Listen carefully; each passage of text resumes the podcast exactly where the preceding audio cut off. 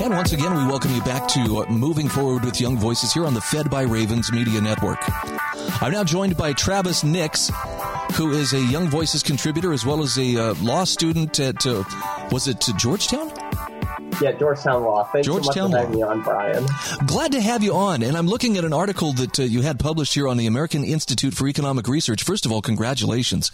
That's a that's a very uh, very popular information resource for me and for a lot of other hosts who uh, are looking for good, solid information. You and I are going to be talking about how tax increases can't pay for the Democrats' reconciliation bill. I've heard a lot of names for different bills, but uh, Travis, I'm not sure. I, I've heard the reconciliation bill enough that I, that I could understand what it is. Uh, what what's the purpose of this bill? Yeah, so what reconciliation is normally in the Senate, uh, bills need 60 votes to pass the filibuster. But with reconciliation, it allows spending bills and tax bills to only require uh, 51 votes, 50 in the case of the Democrats because they have Kamala Harris to break the tie. So it's basically this is just a spending spree for the Democrats to spend money on all kinds of things. They call it infrastructure, but there's nothing related to infrastructure at all in the bill. There's a lot of child care stuff. There's a lot of energy tax credits involved.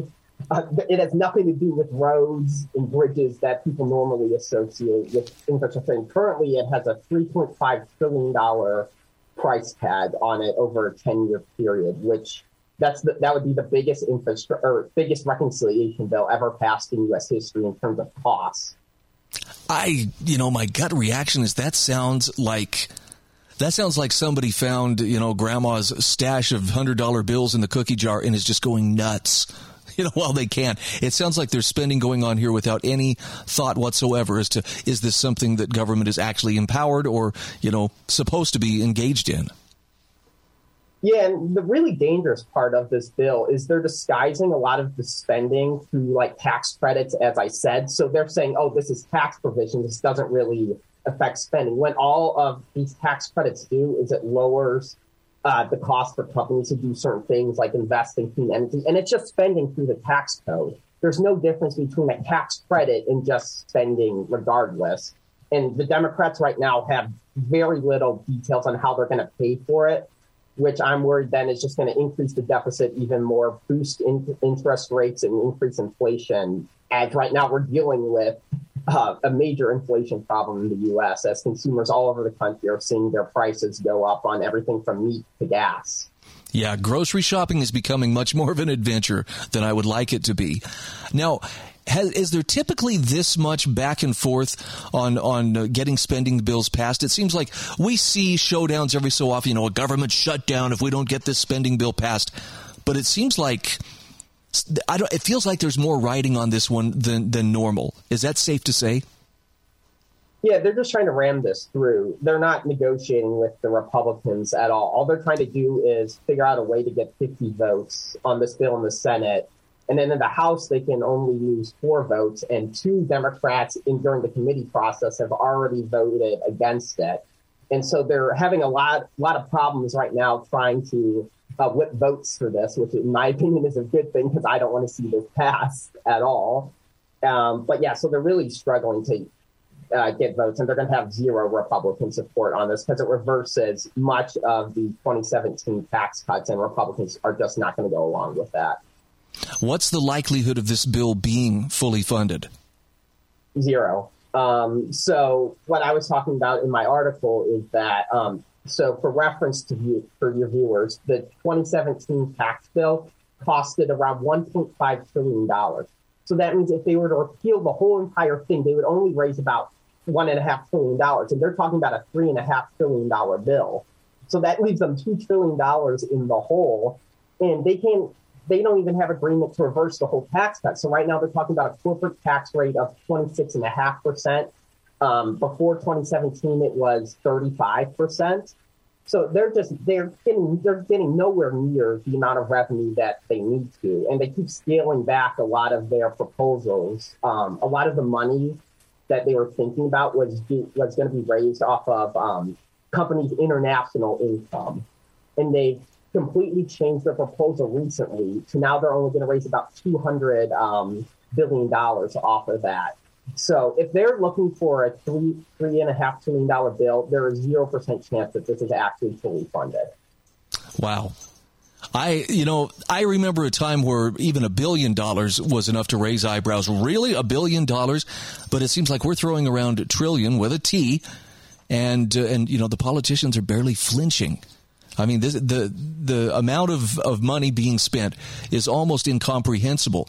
Is it likely that uh, these kind of bills and the borrowing that would have to, to take place in order to fund them, could, could it ever be repaid, in, in your opinion? Uh, repaid fully, no. Um, the U.S. will never repay all of its debt. Um, it's just not possible. The amount of tax increases that would have to occur for that, it's not politically feasible at all. So the best that we can do is get as close to a balanced budget as possible. And this has to become the entitlement reform and a lot of spending cuts to make that possible. And then, you know, then we can get a balanced budget. And then, but that's not really that problem because we'll have low interest rates. And then it's just a much less problem than if you keep adding to your debt, which then causes interest rates to rise. Then you have to pay the interest on the debt so, like the U.S. right now, we don't even pay anything on the debt. We just pay interest on the debt. So we just we just need to try and minimize those interest payments as much as possible. Yeah, well, and when you mention, you know, that uh, they'd had they need to to cut spending or they need to uh, maybe scale back entitlement programs, I can't think of very many politicians that uh, are going to risk being unpopular by taking something away rather than offering to give something on the backs of the taxpayers. Yeah, but they need to figure out something really quickly because all these Social Security is going to go bankrupt in around right. five years. Met, the Medicaid Trust Fund is going to run out. They're saying in like three to four. So once these programs start to run out of money, then they're going to have to do something, even if it's politically unpopular, most likely. Yeah. I guess the question is, will they do it by choice or will they be forced to? And I think it's looking probably more like they're going to have to be forced to because nobody wants to be the first one to blink. Yeah, you know, uh, this is this is one of Paul Ryan's big uh, things that he wanted to do while he was Speaker in the House was entitlement reform, and he just never got that ball thrown down when Trump was in office. So I think if he wasn't able to do it by desire, then no one's going to be doing it, and they're going to need these programs to run out of money and have it be forced, which that's better than doing nothing. right. Travis, just to put this in perspective, in your article, you talk about um, the the federal debt per U.S. household, and you you put it into perspective by talking about where it is today versus where it would be by 2031 if this uh, bipartisan infrastructure bill was passed. Um, could you could you walk us through those numbers just so people can kind of get the the idea of what that means to each individual taxpayer or household, I should yes. say? Yeah, so this basically means the amount of taxes that would have to be increased per household to actually pay off the U.S. debt. So right now, every household technically owes $179,000 to the U.S. government, which is a lot of money, and all households essentially cannot afford that. Oh, yeah. And if this bill, three and a half trillion dollars, gets passed along with the bipartisan infrastructure bill, that's around 1.2 trillion dollars that they're actually going to vote. The House is going to vote on um, Thursday then the amount would uh, almost double to $288,000. So that means every household would owe $288,000 to the U.S. Um, Treasury. And that just shows you the the amount of reckless government spending that's going on and how this this debt is never going to be repaid, as we were discussing earlier. Yeah, this and this has some strong implications even for people that haven't been born yet, who have no say in the debt.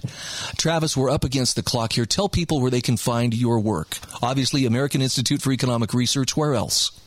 Yeah, I mean, the easiest place to find me is on my Twitter uh, at tnix113. I publish all my research and articles there, as well as the Young Voices uh, homepage. Okay. Travis Nix, Young Voices contributor, thank you so much for being our guest for this segment. Yeah, thanks so much for having me on again, Brian.